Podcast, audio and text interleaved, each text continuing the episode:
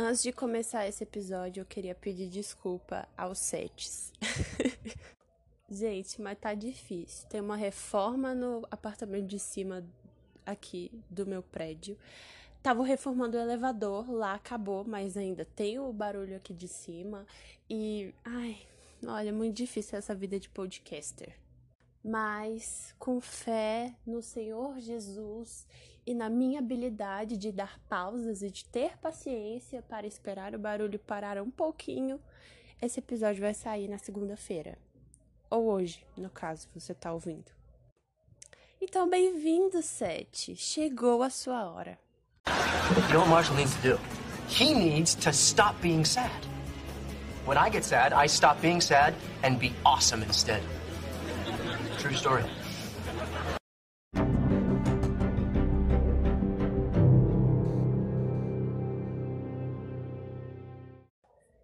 Então, como todos os outros episódios, nós vamos começar por afirmações que provavelmente vão indicar se você é um 7, caso você não tenha certeza. Sou sempre o primeiro a topar uma aventura de última hora. Sou otimista até demais. Não gosto de compromissos rígidos ou estabelecidos muito rapidamente.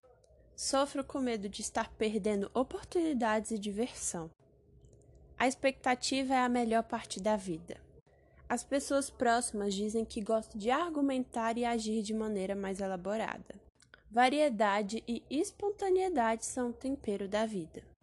Às vezes fico tão impaciente pelo futuro que mal posso esperar para chegar lá. Tenho dificuldade de terminar as coisas. Quando me aproximo do fim de um projeto, começo a pensar no próximo e me empolgo tanto que às vezes já avanço de uma vez. Em geral, evito conversas e confrontos difíceis.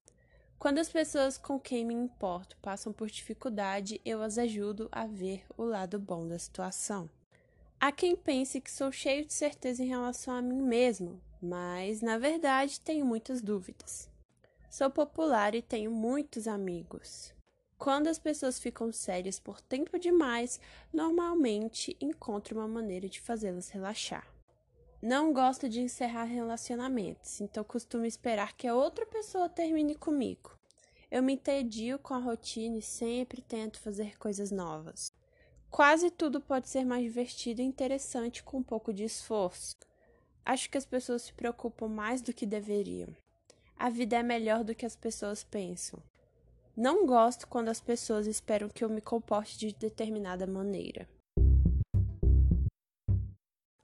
O sete saudável sabe que menos é mais. Ele tem consciência de quanta energia investiu em fabricar alegria, mas sabe que felicidade não se pode obter, só receber. E vamos abrir um parênteses rápido aqui, só para explicar essa frase numa forma mais completa. Felicidade e alegria não são sinônimos, eles representam coisas diferentes. Felicidade é um estado de espírito, é um processo.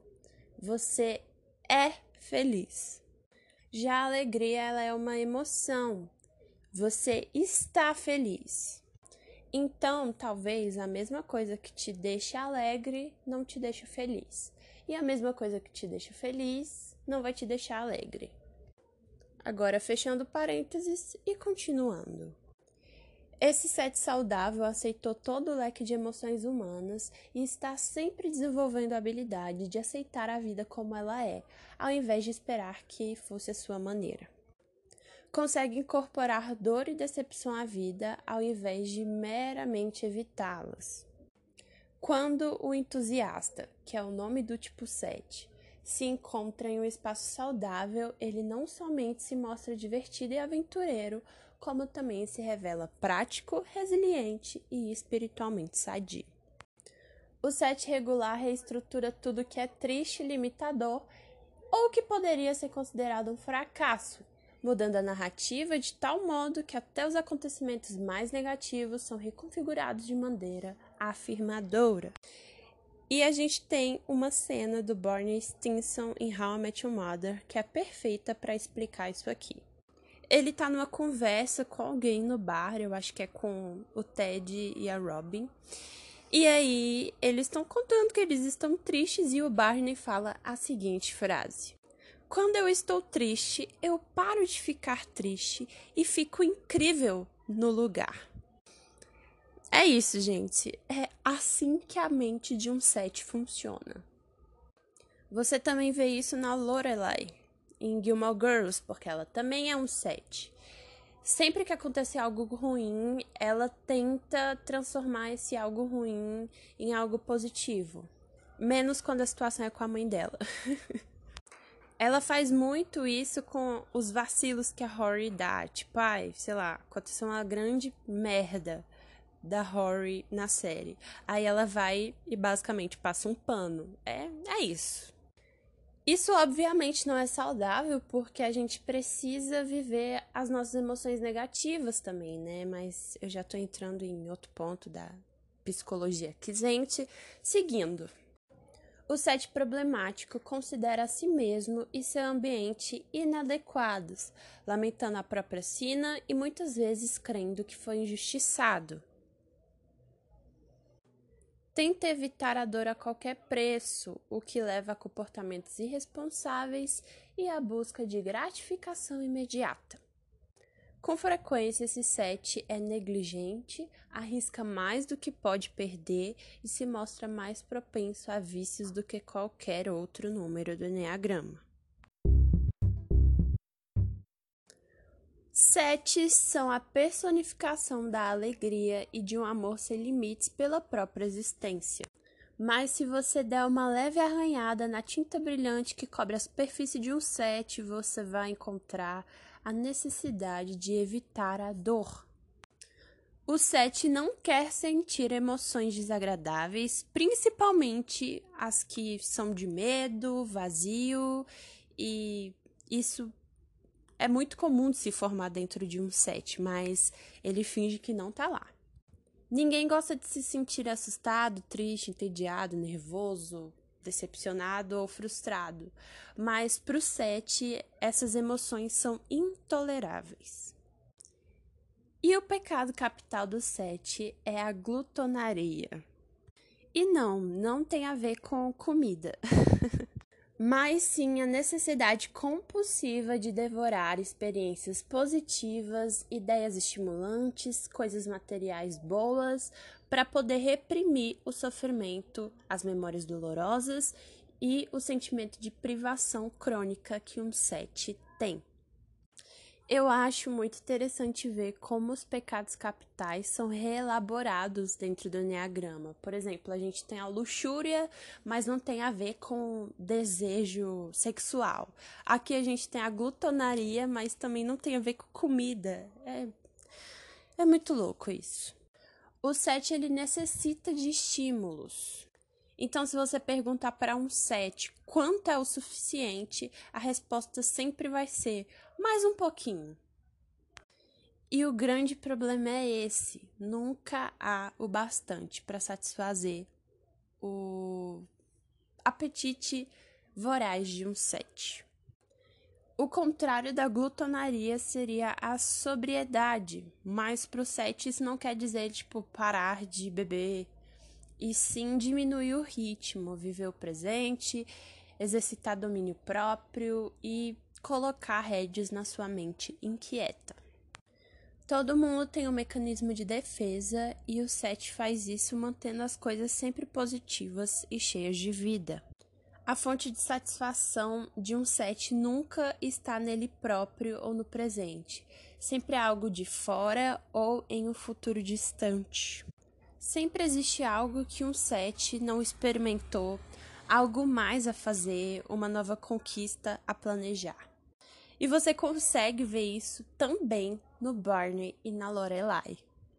O Barney tem a necessidade de conquistar sempre mulheres diferentes, porque para ele, se ele não tem uma conquista na noite, aqui, aquele dia não valeu.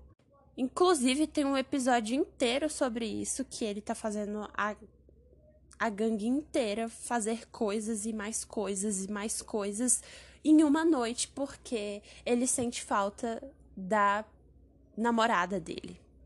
Então, assim. É, tem como ser mais sete que isso? Não tem. E a Lorelai é no sentido profissional. Ela sempre quer conquistar mais alguma coisa, porque ela sempre quer mostrar que ela consegue fazer aquelas coisas, principalmente para os pais dela, já que ela engravidou aos 16 anos, não foi para faculdade de, né, de liga, sei lá, Harvard, Yale, que era o sonho dos pais dela. Então, ela precisa sempre fazer alguma coisa em relação a isso para ela se sentir bem com ela mesma. Todos esses comportamentos cheios de empolgação são a forma que o Sete usa para desviar a atenção das perdas e ansiedades não reconhecidas que o assombram. Como eu falei, o Barney ele é perfeito para exemplificar isso. Ele literalmente faz todo mundo ir de bar em bar, de clube de strip para clube de strip, porque ele sente falta da namorada dele. Isso é muito doido. A maioria das pessoas sabe que é impossível evitar indefinidamente os sentimentos e verdades desagradáveis, mas o Sete não. Para o Sete, ele vai poder se esquivar daquilo para todo sempre. Amém. Richard Rohr fala que o Sete tenta imaginar uma vida sem a Sexta-feira da Paixão, na qual seja Páscoa o tempo todo, ou seja, o sete que é a ressurreição sem a morte. Que loucura.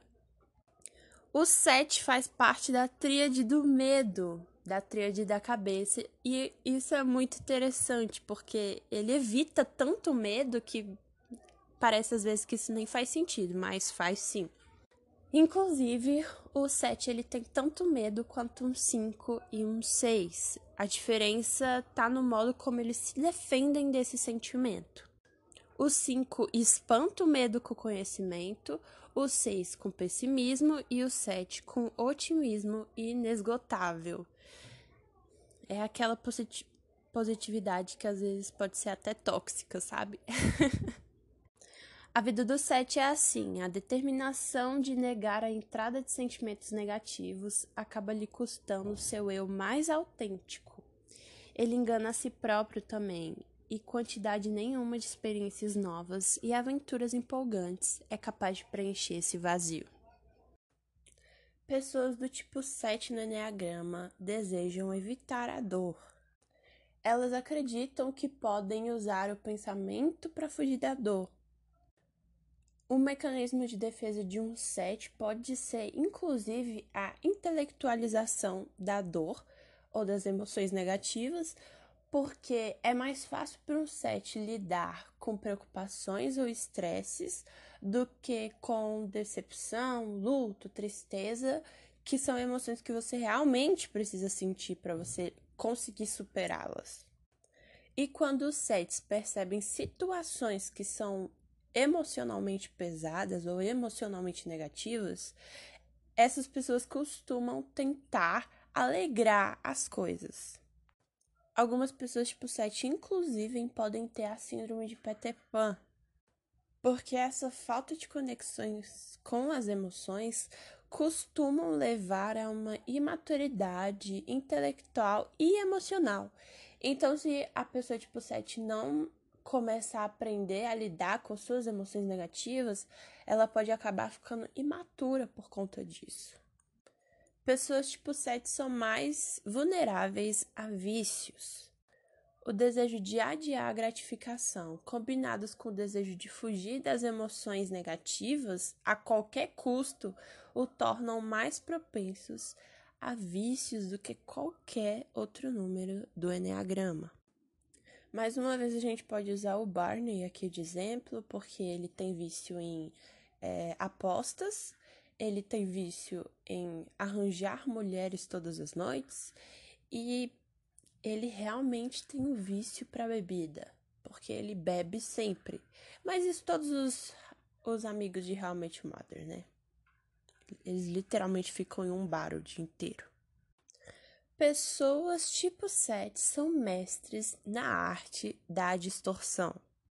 Tem um episódio em Friends em que o Chandler e a Mônica acabaram de voltar de lua de mel e eles estão conversando, dizendo que eles conheceram novos amigos e aí o Joe e a Phoebe estão com ciúmes.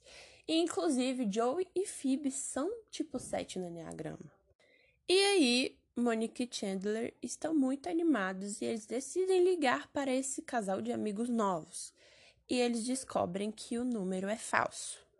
E a primeira resposta da Phoebe e do Joe é falar assim: Hum, vocês foram enganados, hein? E a Mônica fica tipo: Meu Deus, mas como eles fizeram isso como uma boa um? E o Chandler fica tipo: Quê? O Chandler ele fica nessa surpresa toda porque ele não esperava esse tipo de comportamento das outras pessoas porque ele é um bom seis. A Mônica acha um absurdo essa ser a teoria correta, mas ela percebe que as pessoas conseguem enganar umas às outras, dando números falsos, nomes falsos, que é uma coisa que o Joey e a Phoebe fazem, e eles, tipo, falam os nomes falsos que eles apresentam para é, encontros românticos. E para não ficar me repetindo, eu não vou falar do Barney de novo, mas se você assiste How I Met Mother, você sabe do que eu tô falando. Pessoas tipo 7, eles costumam ver o lado positivo de tudo, porque eles fogem do lado negativo. Então essa pessoa ela vai pegar uma situação muito ruim e colocá-la sobre uma luz muito positiva. Então as pessoas tipo 7, com isso, são muito racionalizadoras. E se você questionar isso, eles vão debater com você até eles se sentirem é, vencedores no debate. É um monte de justificação atrás de justificação para eles não se sentirem culpados, nem se sentirem egoístas ou burros por fazerem do jeito que eles fazem. O problema é que essa sensação de que venceu ou de que argumenta muito bem pode deixar a pessoa tipo 7 com um senso exagerado desse talento de racionalização é, da sua inteligência, das conquistas, e essa pessoa acaba ficando arrogante. Pessoas tipo 7 não gostam de se sentir presas. O tipo 7 no Enneagrama precisa de flexibilidade e evita fazer compromissos de longo prazo que restringam as suas opções. Isso te lembrou alguma das pessoas que eu coloquei na imagem do tipo 7? Vamos falar um pouco da Lorelai de novo aqui, não é mesmo? É uma coisa que a gente consegue ver durante quase toda a série é isso, essa falta de vontade de ter um compromisso e ao mesmo tempo querer o compromisso, mas quando o compromisso chega, querer fugir dele. Uau! Essa frase ficou muito confusa, mas eu acho que deu para entender. A Lorelai quase casa com alguém, mas ela decide não casar um dia antes do casamento, por causa de uma história que ela escuta da Emily se preparando para casar. Que a Emily gostava de vestir o vestido dela de noiva todas as noites, e aquilo faz a Lorelai pensar se ela realmente quer esse casamento. Quando ela é engravida da Rory, Todo mundo quer que ela case com Christopher, inclusive o Christopher. Mas ela sabe que ela não está preparada para esse compromisso, apesar dos outros não saberem. Então, o que, que ela faz? Ela foge de casa. Depois acontecem outras coisas na série que também mostram que ela foge desse tipo de compromisso, mas ela desenvolve isso. Amém. Senhor. Demora bastante, mas ela desenvolve. O relacionamento mais longo que a Lorelai tem, graças aos céus, é com a filha dela, que é a Rory. Então, dá pra ver que pessoas tipo 7 conseguem ter compromissos a longo prazo, conseguem ter bons relacionamentos, mas elas têm que se esforçar, ou então tem que ser a filha dessa pessoa. Sim, eu estou olhando para você, How I Met Your Mother. A gente também vê isso de não se querer se sentir preso na Phoebe. Em determinado momento da série, perguntam se ela quer casar, ela acha que não, aí depois ela quer, mas demora um pouco para ela desenvolver essa vontade de casamento. Literalmente, demora 10 temporadas, então assim, dá pra ver que não curte muito o negócio de ficar preso. O Joey também é um bom exemplo disso, até que os roteiristas de Friends decidiram fazer ele magicamente gostar da Rachel e querer se comprometer a longo prazo com alguém. Mas tudo bem, a gente finge. E o Barney? Se os roteiristas de How I Met Your Mother não tivessem estragado tudo, teria sido um belo exemplo de como o Seth consegue se comprometer com relacionamentos e compromissos de longo prazo. Mas, né, também quiseram acabar com tudo isso. Vamos ao maior clichê de todos, não é mesmo? Esse episódio escalou muito rápido para uma crítica aos roteiristas de sitcoms. A gente também consegue ver isso no Jake. Com o Jake, ele desenvolve isso mais rápido no relacionamento dele com a Amy. Mas a gente também consegue ver que sempre que ele tem um compromisso a longo prazo, seja com relacionamentos ou não, é, ele tem uma dificuldade de mantê-los, né? Inclusive, no primeiro episódio tem uma frase que representa muito bem o set do Jake. O Terry ele tá apresentando seus detetives pro Holt, que seria o novo capitão. E quando chega na hora do Jake, ele diz: "Ótimo detetive, mas nunca soube como crescer". Justamente porque o Jake traz essa imaturidade do set, né, de uma forma mais caricata. Mas o que eu gosto muito no Jake é o desenvolvimento dele como personagem, porque ele cresce bastante assim na série em todos os sentidos e eu amo isso porque pessoas tipo Seth são muito legais quando bem desenvolvidas. Pessoas tipo Seth também vivem à espera da próxima aventura. O problema dessa parte na pessoa tipo Seth é que ela tem muita dificuldade de permanecer no presente porque não costuma apreciar essas aventuras no momento que as vive. O que o Sete gosta é da expectativa, da espera por essas aventuras, e não na hora de vivê-las. Então ele sempre está fazendo um plano para a próxima, enquanto está vivendo a que ele queria antes. Quando em vida adulta as pessoas, tipo, sete vão descrever a infância delas como uma coisa maravilhosa, casas da árvore, passeios incríveis, mas se você puxar um pouquinho mais e tentar fazer essa pessoa tipo 7 se abrir com você, você vai descobrir a verdade. Uma criança tipo 7 provavelmente se sentiu um pouco abandonada ou sem apoio quando a situação era avassaladora demais para elas. A mensagem prejudicial que um sete escutou e levou para a vida adulta é: você está por conta própria, ninguém está aqui para apoiá-lo ou tomar conta de você. E a resposta do sete a essa mensagem prejudicial é: se ninguém mais está aqui, eu mesmo vou fazer.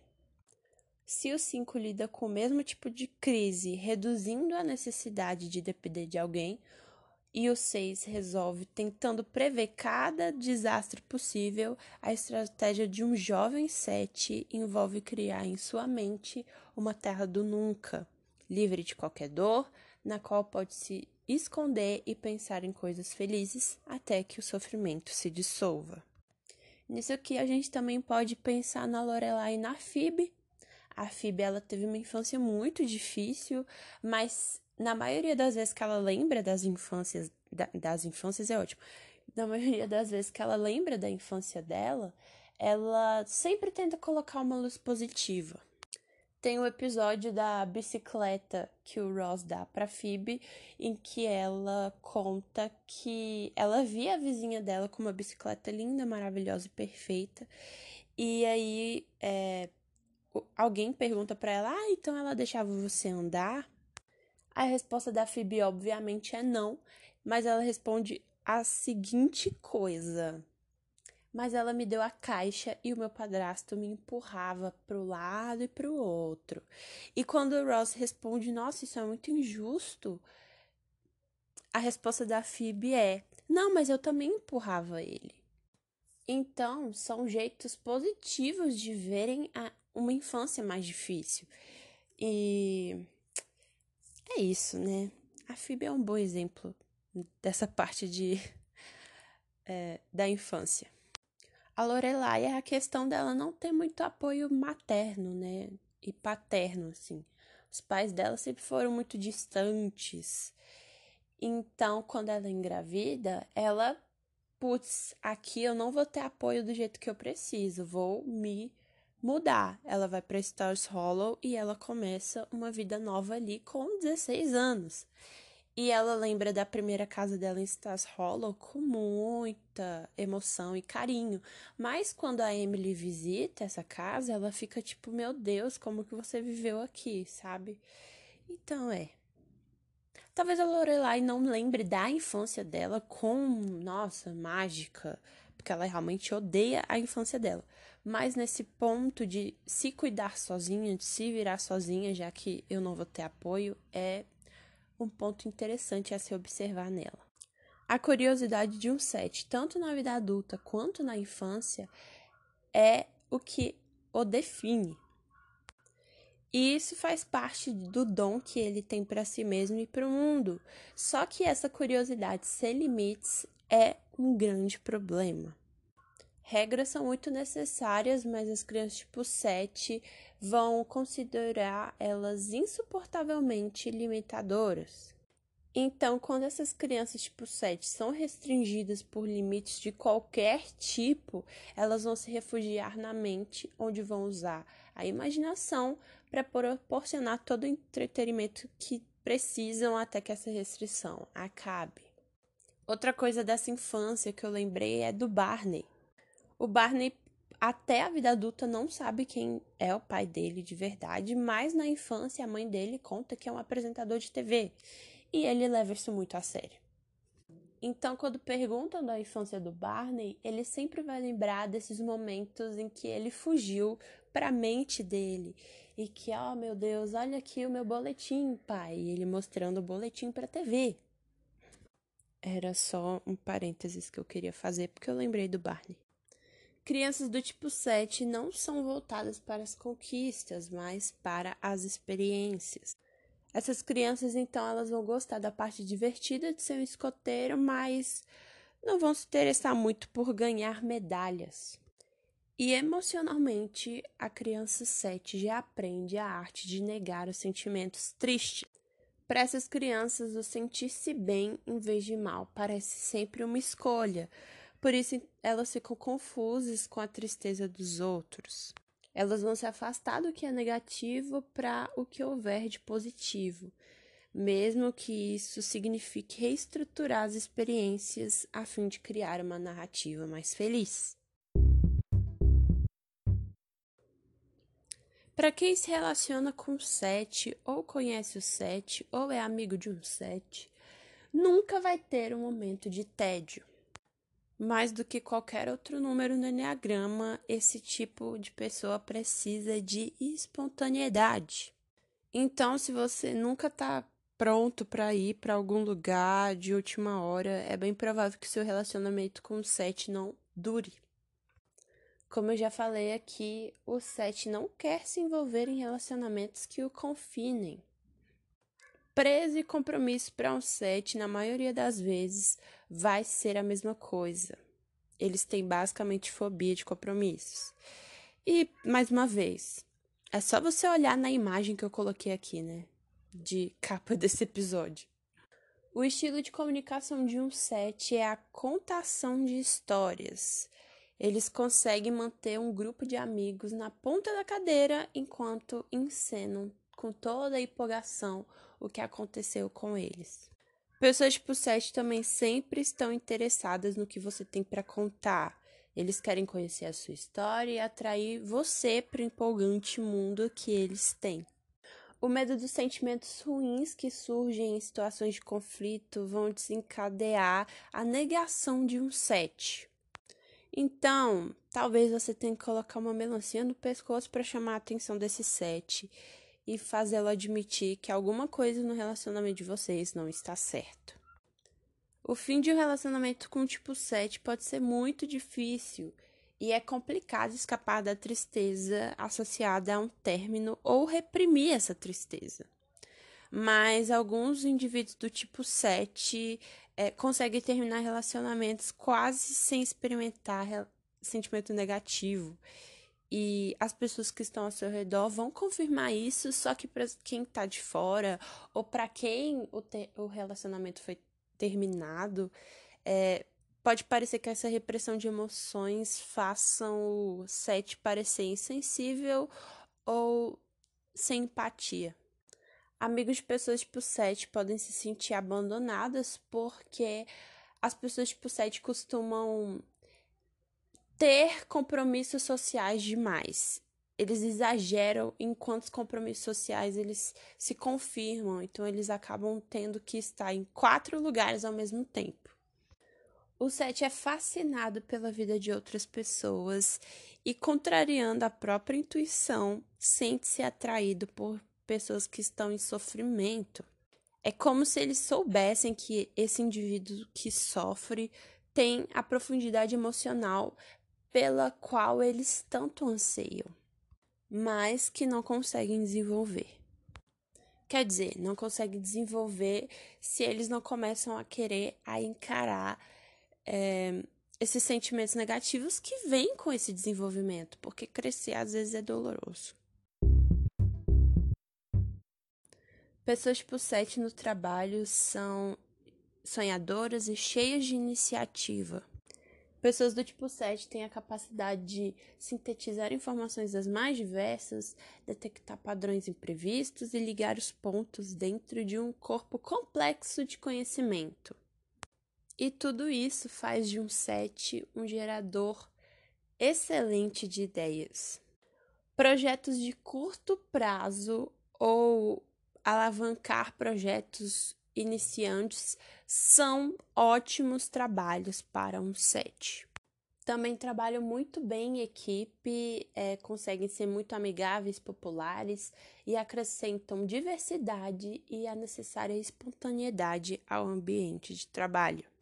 Trabalhar com líderes controladores dificilmente dá certo para um set é muito fácil para essas pessoas tipo 7 manipularem seus chefes com charme e carisma, mas não é uma coisa que se sustenta a longo prazo.